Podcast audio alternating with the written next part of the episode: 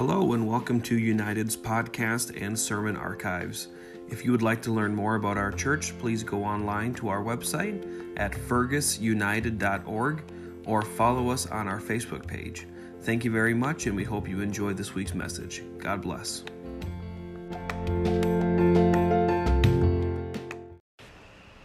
I'm going to preach today uh, just a, a question, question for you, and that is, what's in your hand?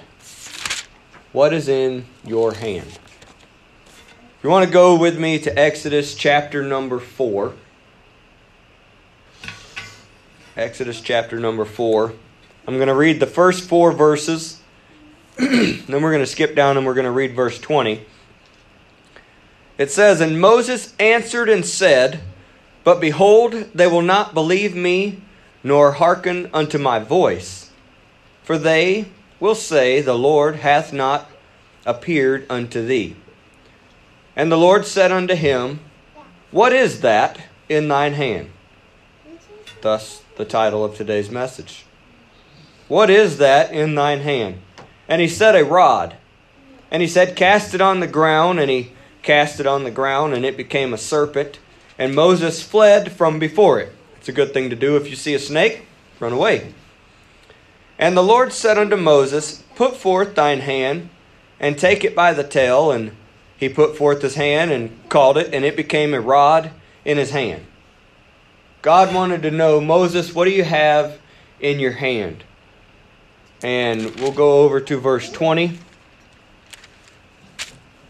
says, And Moses took his wife and his sons and set them upon an ass, and he returned to the land of Egypt. And Moses took the rod of God in his hand. The rod of God in his hand. We have to understand a little bit about Moses in this time. Moses is living on the backside of a desert. He's been there for decades. He's very far removed from his upbringing. We all know Moses was born an Israelite, but had been raised by Potiphar's daughter.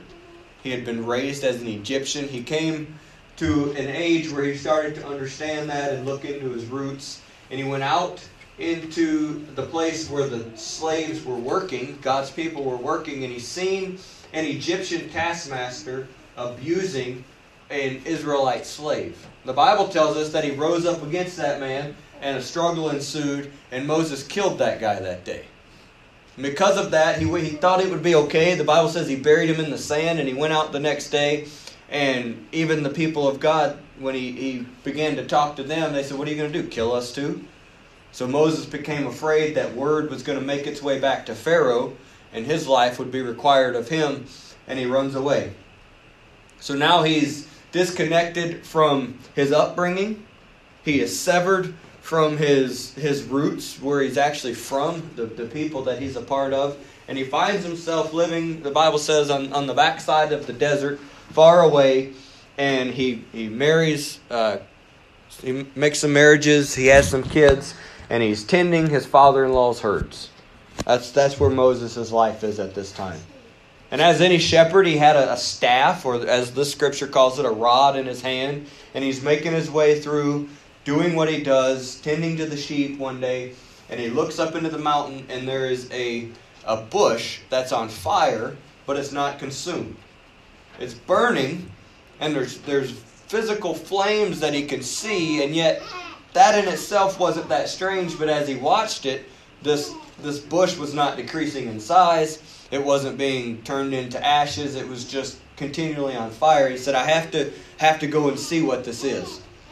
He turns aside, he begins to approach this, and God speaks out of this bush, and he tells him, Wait, before you come any closer, you need to recognize that this is a holy place right now. My presence has saturated this place. He said, Take off your shoes, uh, approach with caution. And he comes to this bush, and God begins to speak to Moses, and he says, I want you to go back to Egypt. I want you to walk back into the situation that you're running away from and to speak with authority. I want you to go to Pharaoh, the most powerful man on the planet at the time, and demand that he release his slave workforce. That's a pretty bold request. You're already living in fear. You're already living under condemnation and guilt of what you've done. You recognize that it was wrong, and, and that's been compounded by decades of time and separation. And now God speaks to you and says, I, I want you to return to that situation. Don't just go back and ease your way in. March right into Pharaoh and demand of him that he, he give you this great resource that he thinks belongs to him. And Moses naturally begins to argue and say, Well, God, I don't know that I feel too good about this plan. I, I think maybe from where I'm at, I see some problems that maybe you're not aware of. See, I, I don't speak real good, and I, I have this issue, and I have that issue, and there's a, a dialogue that pursues. You can read it. And finally, he comes to this point and he says, God, even your people, like, let's set Pharaoh aside for a moment. Even your people, I'm going to sound like a lunatic walking in and talking to the Israelites and saying, Yeah, I was, I was in the desert, and there was this bush that was on fire. And, and he said, in his words, he said, They're going to say to me, The Lord has not appeared to you. You're a fool. The task is too large. God, I can't do it. God speaks back and he says, Not an answer, but a question. What's in your hand? What are you holding on to? He's like, Way to change the subject, God. It's a stick, it's a, it's a rod. It's, it's insignificant. It has nothing to do with what we're talking about. I mean, I use this to correct unruly sheep. I use this to ward off predators. It, it, it helps me as I'm walking through the day. It's something that brings a little bit of balance into my life. But God said, "What what's in your hand?" And He said, "He said a rod. It's my rod. It's it's my staff." It's interesting though that in the, the few verses between verse 4 and verse 20 that there's a transition that takes place. We read it. God said, Throw the rod on the ground. So he throws the rod on the ground, it turns into a snake. Pick the rod back up. Or pick the snake up by the tail. He, he does, it turns back into a rod. At this point, there is a transition that takes place. Because when God asked him, What's in your hand? it was Moses' rod. That was his rod, it belonged to him. It, it, it, was his staff, it was his stick. I don't know where he found it, I don't know how he got it, but it, it was his. Anyone that, that seen that or seen him with that could identify it as such. But when we get to verse 20, there's just a, a change of terminology. And it says, Moses, he took all of his family and, and he got them ready, and they're getting ready to go and be obedient. And Moses took the rod of God in his hand. The same stick, the same staff. Nothing had really changed about the physical makeup, but everything had changed about the potential of what was in Moses' hand because possession was now God's. And we read that through this transition, we can see countless miracles that took place connected to this stick. Something that seems so insignificant, so foolish, so stupid, really. I'm going to march into, into Egypt a well equipped, well armed nation with a stick and declare that God's people be set free. But it was with that rod that God chose to part the Red Sea. It was with that rod that God chose later as the children of Israel were, were going into battle to bring about victory. The Bible says that there, there was a battle that ensued, and Joshua was leading the armies of God, and Moses was up in a mountain, and he, he lifted up his hands with that rod in one hand. And as long as his hands were uplifted, the children of Israel were victorious. But if his hands were to come down low and the rod was lowered, they would begin to be defeated. Well, that sounds like a pretty simple answer, Moses. Just, just keep your hands in the air. How long can you hold your hands in the air? Much less with, with a rod, with a staff, with something that, that's got a little bit of weight. Probably for a while, but the shoulders start to burn, uh, and you start to feel it in the lats, and the neck tightens up, and after a while, your hands become heavy. The Bible says that there were two other men of God that came alongside of Moses, and, and they put something there for him to sit on, and they helped him lift up his hands. But the miracle is connected to the rod. Again, it's just a stick. But in God's possession, it's so much more than a stick. When it was in God's control and He was the one in charge of it. Can anybody tell me why Moses was not allowed to enter into the promised land? He hit the rock twice. He hit the rock. What did he hit it with? He misused the rod. He hit it with the staff. That's not what God told him to do. God said, Speak to the rock. And Moses, because he was ticked off and having a bad attitude and he was sick of the, the grumblings of the people, he took that staff that he was so accustomed to and, and he, he retook, he repossessed that staff. And he took it back out of the hand of God and used it. And God provided for the need of the people, but he spoke to Moses and he said, You're, you're not going, you're not going in. Man, that's so severe, God. Moses is a pretty good guy he's done pretty good by you. And, and God says, Yes, but you, you took back what you gave to me. That thing that I have used to lead you through a sea, that thing that I have used to bring about victory in your life. And, and you've seen miracle after miracle when that was in my hand, but then, then you try to reclaim possession and it doesn't work out. See, we're not as capable at yielding the things that we possess as God is. That's a fairly simple statement, but it has pretty wide implications. Let's look at another story in Scripture. Let's go to 1 Samuel 17. Very familiar passage of Scripture. We're going to start reading at verse 39. I don't think 39 is in the computer. I think only 40 is. But uh, verse 39 says, And David girded his sword upon his armor, and he essayed to go. For he had not proved it. David said unto Saul, I cannot go with these, for I have not proved them. And David put them off him.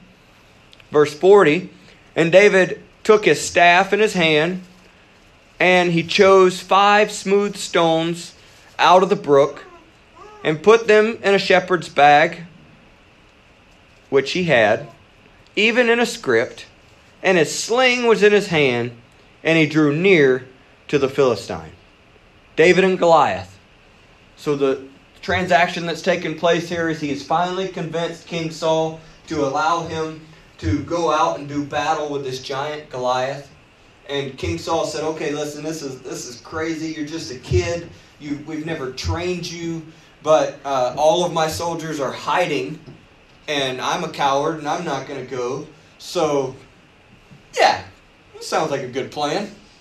He finally convinces me, but he says, Look, I can't just send you out there. Here, have my armor. And he begins to give David all of his, his armor, his breastplate, and his helmet, and his sword. And David makes a, an interesting statement. We often say things like, oh, it was too heavy, and, and it was. It was too large, it was too heavy, it didn't fit. But David recognized something else. He said, I, I have not proved these things. See, I don't these aren't my possessions. These aren't something that I'm familiar with. And rather he takes in his hand uh, or takes in his possession a shepherd's bag and a sling, and he goes down to the brook and kneels down and he takes out five stones, five rocks. Again, just as foolish as a stick. You've got a, a literal giant standing before you that is a champion, the scripture says, of another nation. He's, he's trained in war. He knows what he's doing. There's an armor bearer that goes before him. The Bible starts to describe how tall he is and how big his spear is and how, how big his shield and his sword. Pretty intimidating guy. And David's like, yeah, I think I'll take these rocks.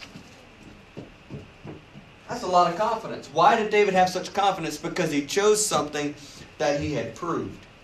Now, we all have possessions, we all have things in our life that we've proved, that we've become confident in.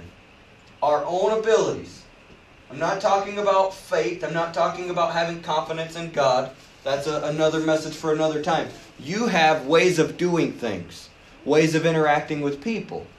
You have tactics for raising your, your children. You have tactics for making friends. You have tactics for learning if you can trust people. And you, you rely heavily on those because you've proved them. You're confident in them. But David had to take what he was confident in and, and still come to a realization that though I'm proficient even though I've been practicing with the sling, the task before me is, is far too great. I'm not going to be able to bring about victory, even with all my skill. I'm going to go at this thing with the, with the resources that I'm most comfortable with. But even at that, I don't stand a chance. So we read in verse 48 through 50 in the same chapter And it came to pass when the Philistine arose and came and drew nigh to meet David, that David hasted and ran toward the army to meet the Philistine. And David put his hand in his bag and took thence a stone and slang it and smote the Philistine in the forehead, that the stone sunk into his forehead. And he fell upon the face of the earth. So David prevailed over the Philistine with a sling and with a stone, and smote the Philistine and slew him. But there was no sword in the hand of David. He had to be willing to release the thing that he was so confident in. But he didn't release it. He when he has the dialogue in between the two texts that we just read in the same chapter, there's a conversation that takes place between uh, David and Goliath. And Goliath starts laughing and he says, What am I, a dog that, that the, the nation of Israel has sent a child out here to run me off? You're, you're incapable. You're, you're inadequate. Why is there not a man willing to fight it? And he just begins to belittle and talk trash to David. And David made a statement. He said, You're coming against me with a sword and a spear. But he, what he didn't follow that phrase up with is, I'm coming against you with a stone and a sling. And man, am I good with the stone and the sling. I can hit a can on a fence post from 50 yards away with my stone and my sling. You don't know. No, he didn't say any of those things. He said, You're coming against me with a sword and a spear, but I'm coming to you in the name of the Lord. He said, I'm going to take this thing that I'm so confident and so comfortable and so capable in, and I'm going to release that into the hand of God. And when I give over what is in my hand into the hand of God, something supernatural is going to take place. And so he, he releases stone number one out of five. There's a couple ways to look at this, but one thing is, I don't think God spoke to David and said, David, the first rock you throw is going to slay that Philistine. If he had, David only needed one rock. David was prepared for the long battle. He was prepared to maneuver and, and try to evade and, and reload. But, but God took the very first stone that he threw and it, it just pinpoint right between the armor into the forehead of a giant who falls to the ground and is dead. Why? Because he was willing to take what was in his hand, even though it seemed so insufficient, and trust God to use it to do something miraculous. One more passage of Scripture, just a little bit further. 2 Kings chapter number 4.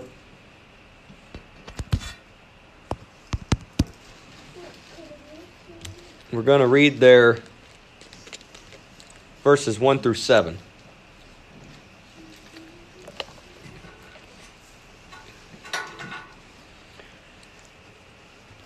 Now there cried a certain woman of the wives of the sons of the prophets unto Elisha, saying, Thy servant, my husband, is dead, and thou knowest that thy servant did fear the Lord.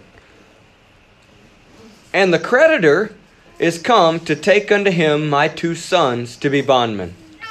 And Elisha said unto her, What shall I do for thee? Tell me, listen to the question. Sounds a lot like the question God's been asking. Tell me, what hast thou in the house? And she said, Thy handmaid hath not anything in the house save a pot of oil. Then he said, Go borrow thee vessels abroad of all thy neighbors even empty vessels, borrow not a few. And when thou art come in, thou shalt shut the door upon thee and upon thy sons, and thou shalt pour out into those vessels, and thou shalt set aside that which is full.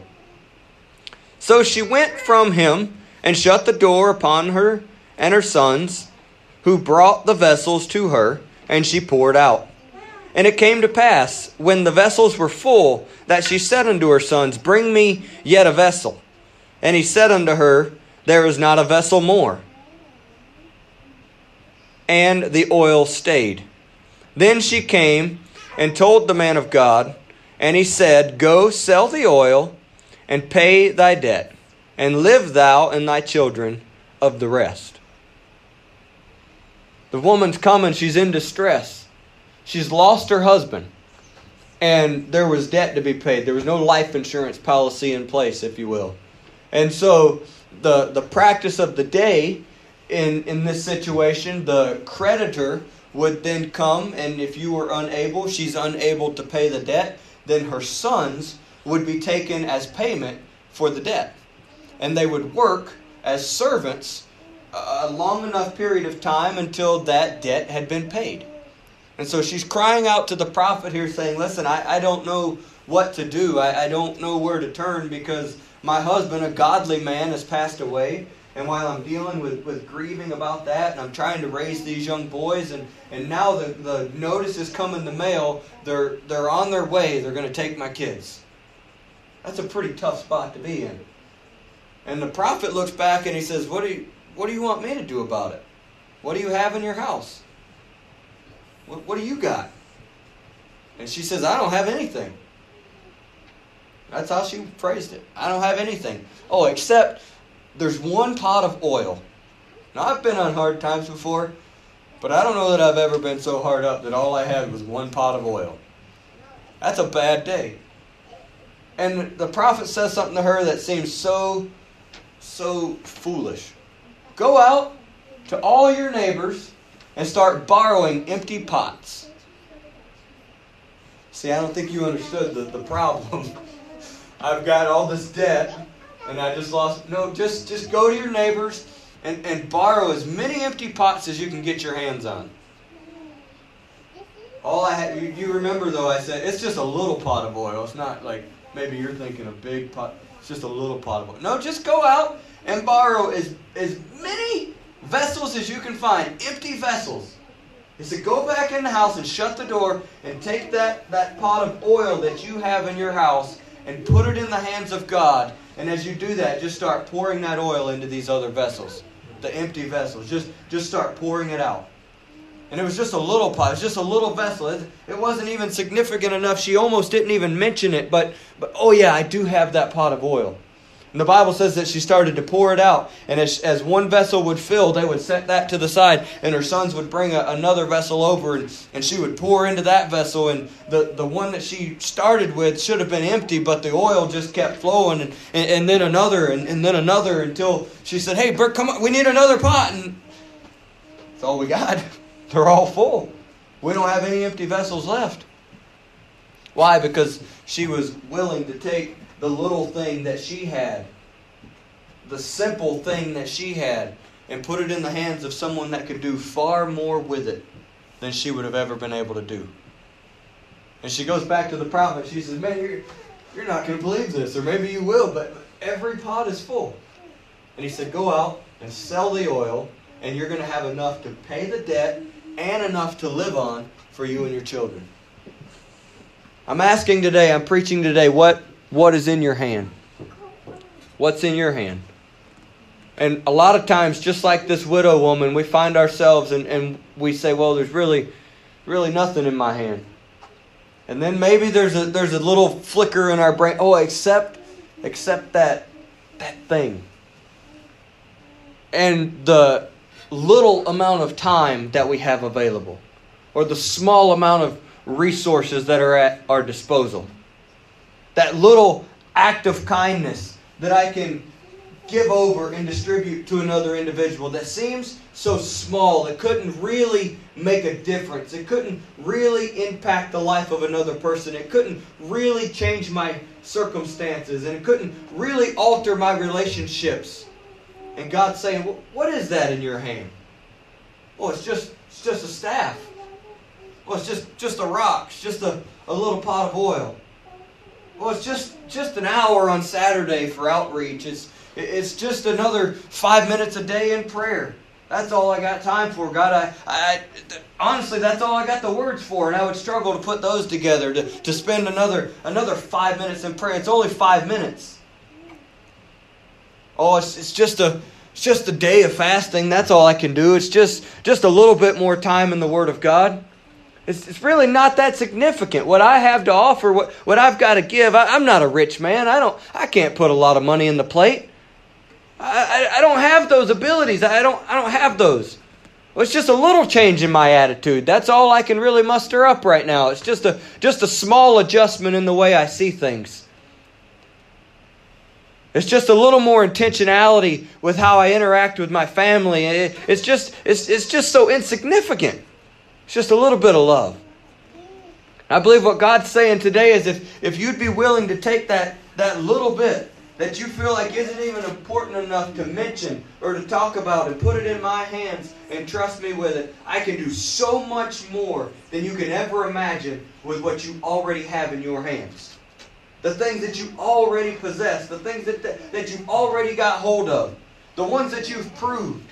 Why I put a lot of stock and trust in my work ethic because it was it was ingrained in me as a child and I, I'm a hard worker and God says, Yes, if you if you just put that in my hands, I know you're good at it. I, I know you've, you've honed those skills. I, I know you've got those abilities. But man, if you would just, if you just let me hold that for a minute, I could show you something. I, I could change some things. I could alter some situations. What difference does a little bit make? I'm working with, with a guy right now who's willing to, to invest and spend some time into several pastors in our in our district, and they planted a church. And it was in another state, it was in another area. But they started a church, and after year number one, they had about 37 people. We could pretty well relate to that. We've, we've been in that ballpark. That's a little higher than where we are, but it's a setting a lot like this. At the end of year three, 350 people on an average. And so I'm talking with them and I'm asking what what produced that? What what was it? If you had to look back, and it was a it was a little bit of time that was invested.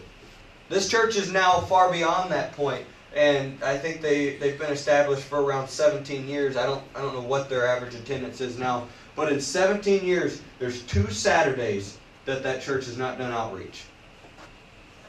It's just a little bit of time. God, all I have is an hour on Saturday. That's all I got. My schedule's full. My, you you see what everything I got going on. I've got I've got an hour. God says, I'll take that hour. Watch what I can do with that hour. God, all I've got is a minivan. All, all I've got is, is a, an SUV. All, all I got is the back seat of my car. And, and God says, Well, I wonder if, if you partnered that, that hour on Saturday at a specified and, and intentional location, if there wouldn't be some kids that would want to come to church. I wonder, maybe, maybe there'd be some folks that, that you could pick up and bring with you. It, God, it's only two seats in, in the back of my car. God, hey, if you, man, if you just give me those two seats.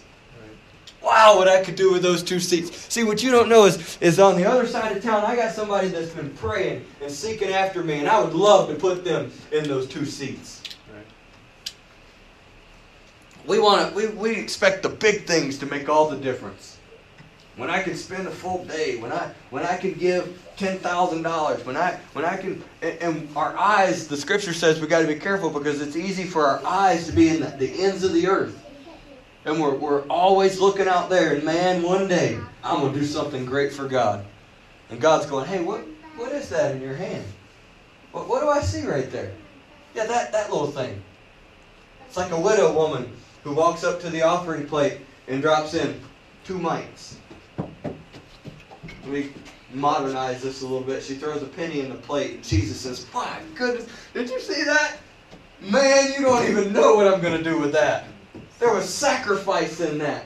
And all the apostles and the disciples are they're looking at him like, was there more? Did we only see the last penny? Maybe she put a lot in, and then my eyes just seemed to like that. That's all I seen. God said, No, no, no. People have put more in, but but she just took what was in her hand and she just gave it to me.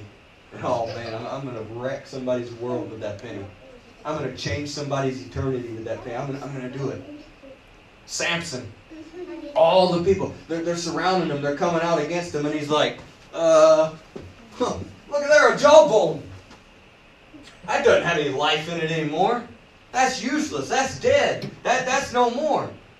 That's how we feel a lot of times about our dreams and our callings and the things that we feel like God's spoken into our life. But, but, but Samson was willing to pick that thing back up, not only in his hand, but to allow God to yield it in, in his hand. And a thousand people are slain, or slain, or slewn, or however you want to say it. They're, they're, they're taken out with the jawbone of a donkey.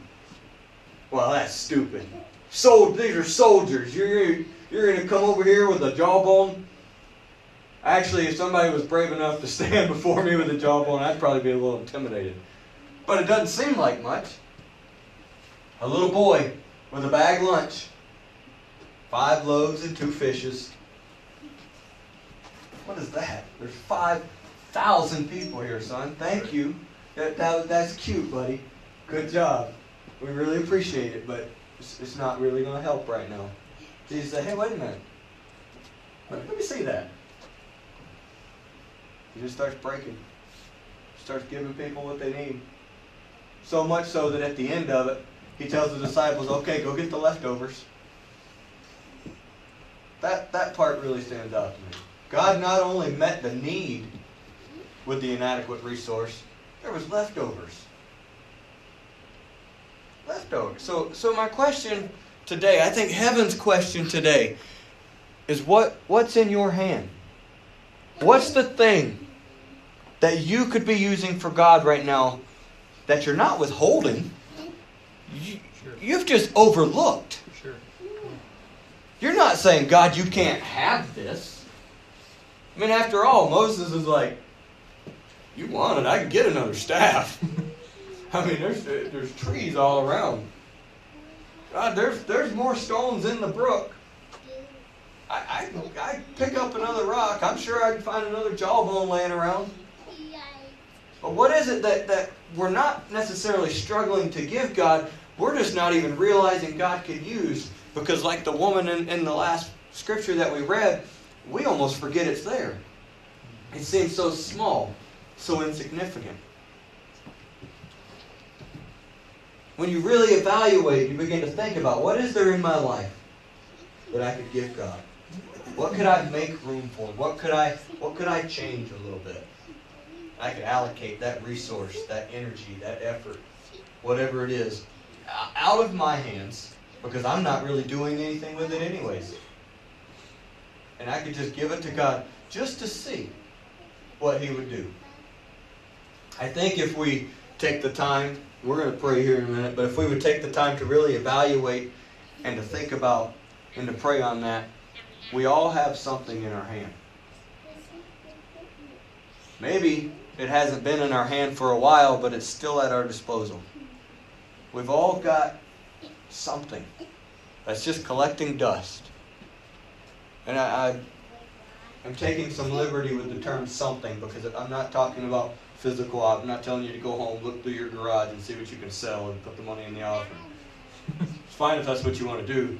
But I'm saying there are, there are skills, there are mentalities, there are relationships, there are emotional connections, there are time slots that we could take and rather than squander and waste, we could place in the hands of God and stand back and watch Him do something supernatural.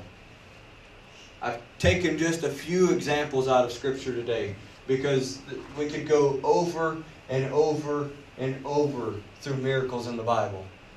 And many times it started out with, What do you have?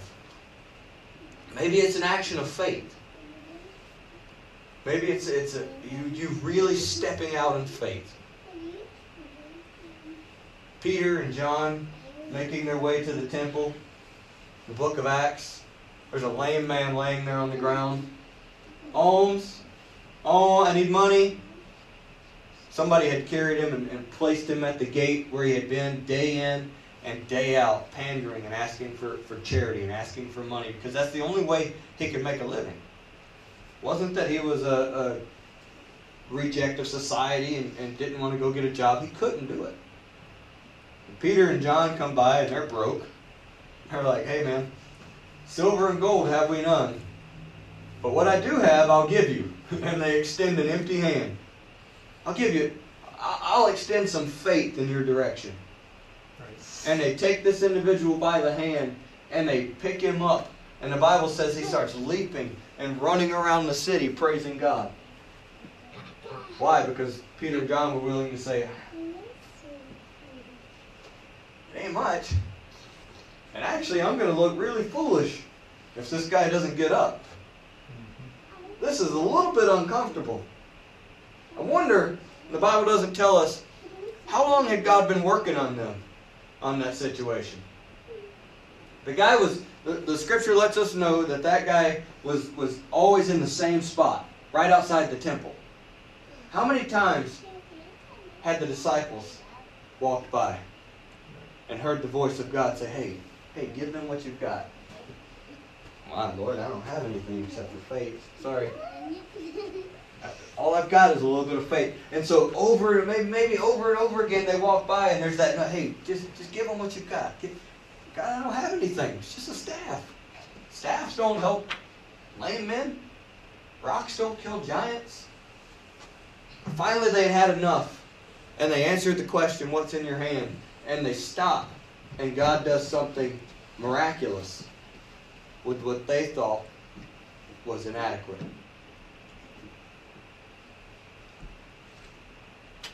What's in your hand?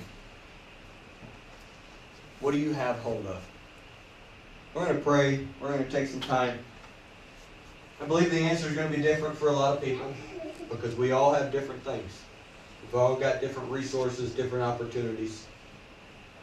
But I'm telling you that little thing, something as simple as, man, I'm here I am again in the house of God.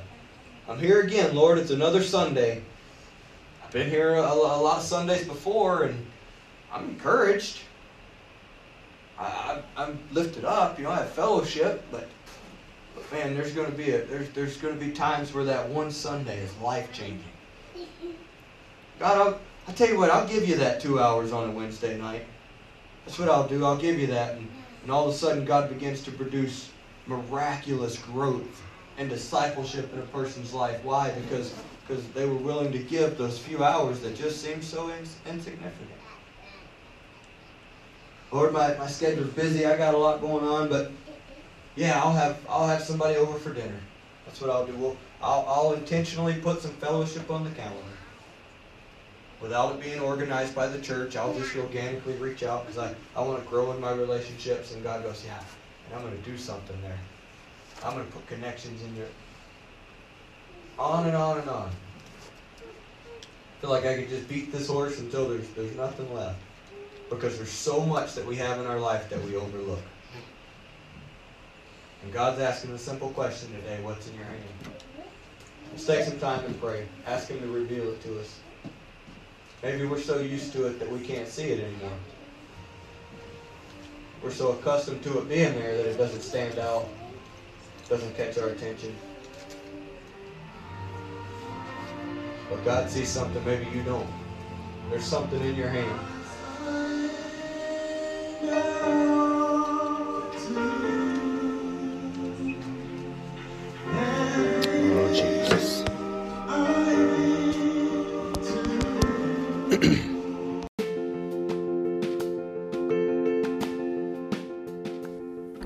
Thank you for listening to our podcast this week. We hope you enjoyed this message.